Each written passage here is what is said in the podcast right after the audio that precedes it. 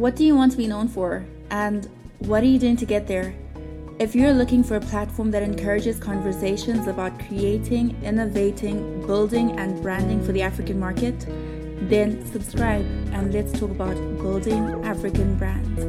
I'm your host, Anissa Chukumba. So I thought it would be good to do a few shorter episodes just um, answering some of the questions that I've received surrounding personal branding. And if you have questions too, then please do send them through. And um, the one that I will be answering today will be surrounding whether you need to share the personal aspects of your life when you're building your personal brand. And I know that when it comes to personal branding, like the term itself, personal brand, feels like you have to tell everyone everything. But um, the truth is that unless you are a lifestyle brand or you have centered your brand around a specific lifestyle aspect, you really don't have to.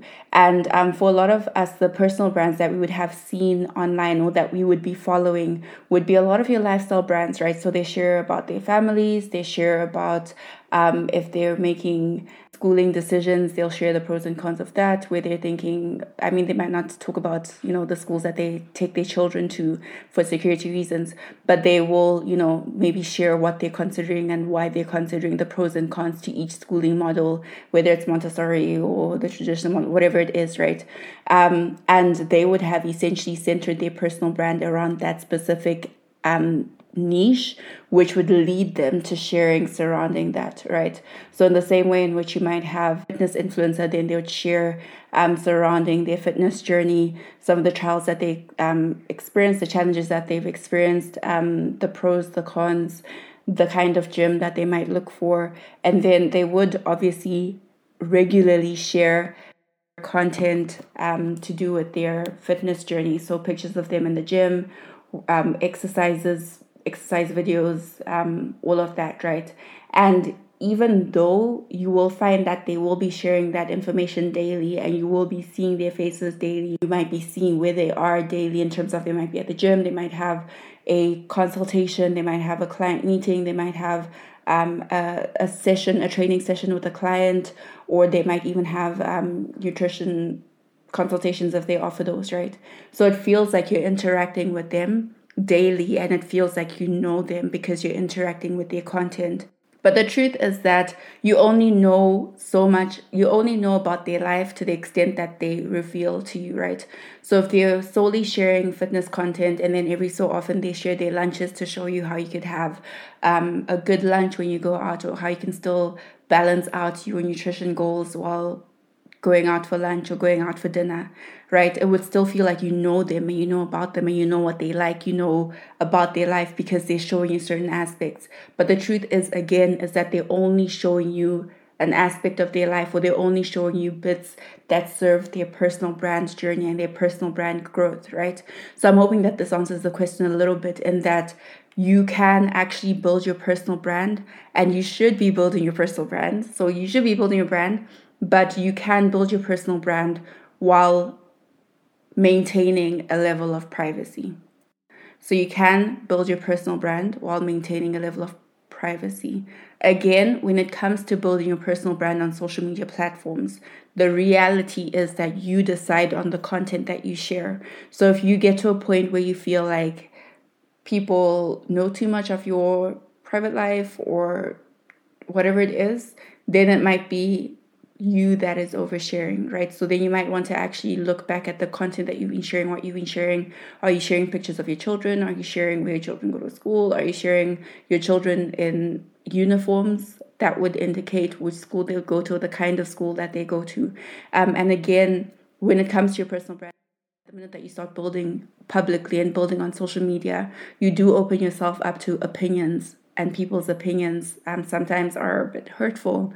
So if people didn't comment on the school that your children go to, you know, then you kind of need to backtrack a little bit and be like, hey, is it serving me to share this kind of information?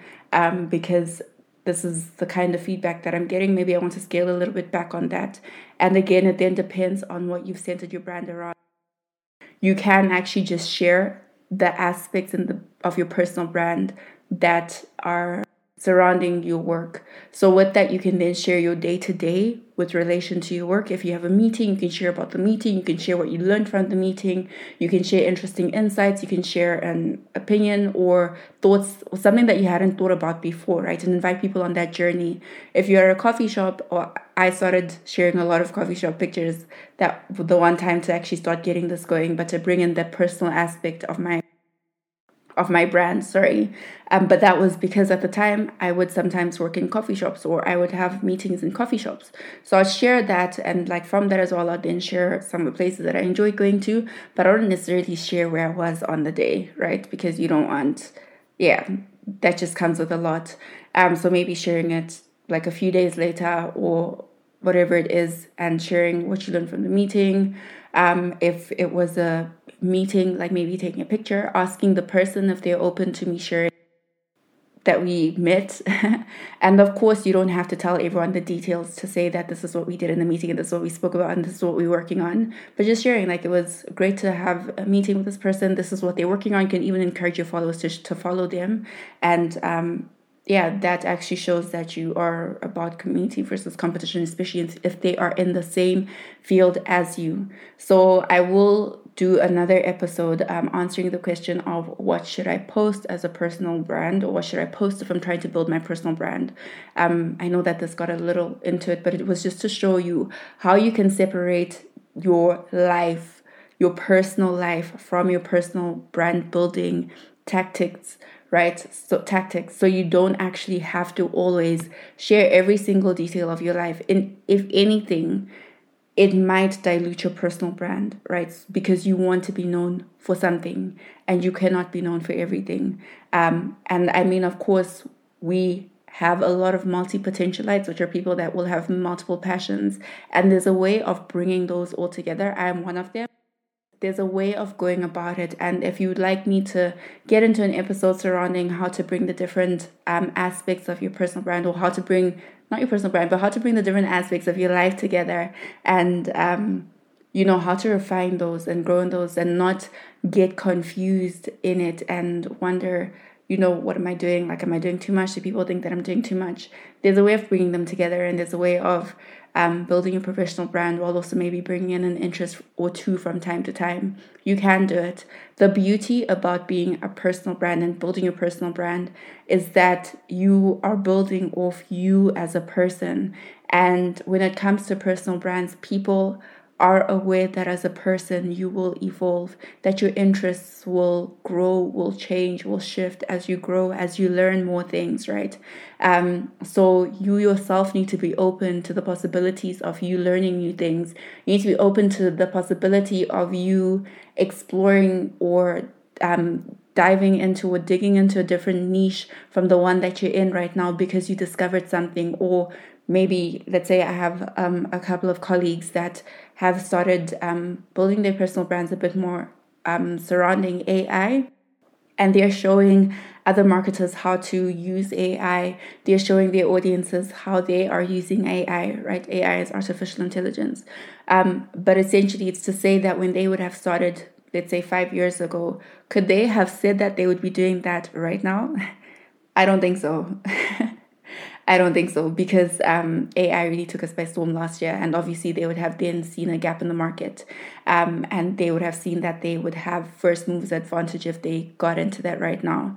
So again, it's being open, and it's also understanding that you can and you are taking your audience on a journey. So don't close your mind up to the possibilities because no, people know me for this thing, so now I need to maintain um, lest you fall behind, right? Or lest you become irrelevant because your audience also needs you to be um, relevant. They need to be able to relate to you as they grow as well because they're also people that are also on a journey. As the people in your audience also grow, they want to grow with you. So if you remain in one thing saying, no, this is what I do, um, I'm not, I don't know, exploring digital marketing because I'm a traditional marketer or, you know, this and that, you might find yourself being irrelevant in a couple of years.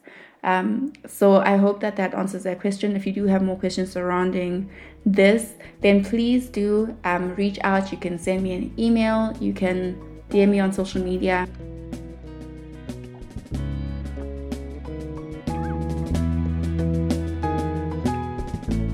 Thank you for listening to this podcast. Please leave a review and make sure you subscribe so that you don't miss any new episodes.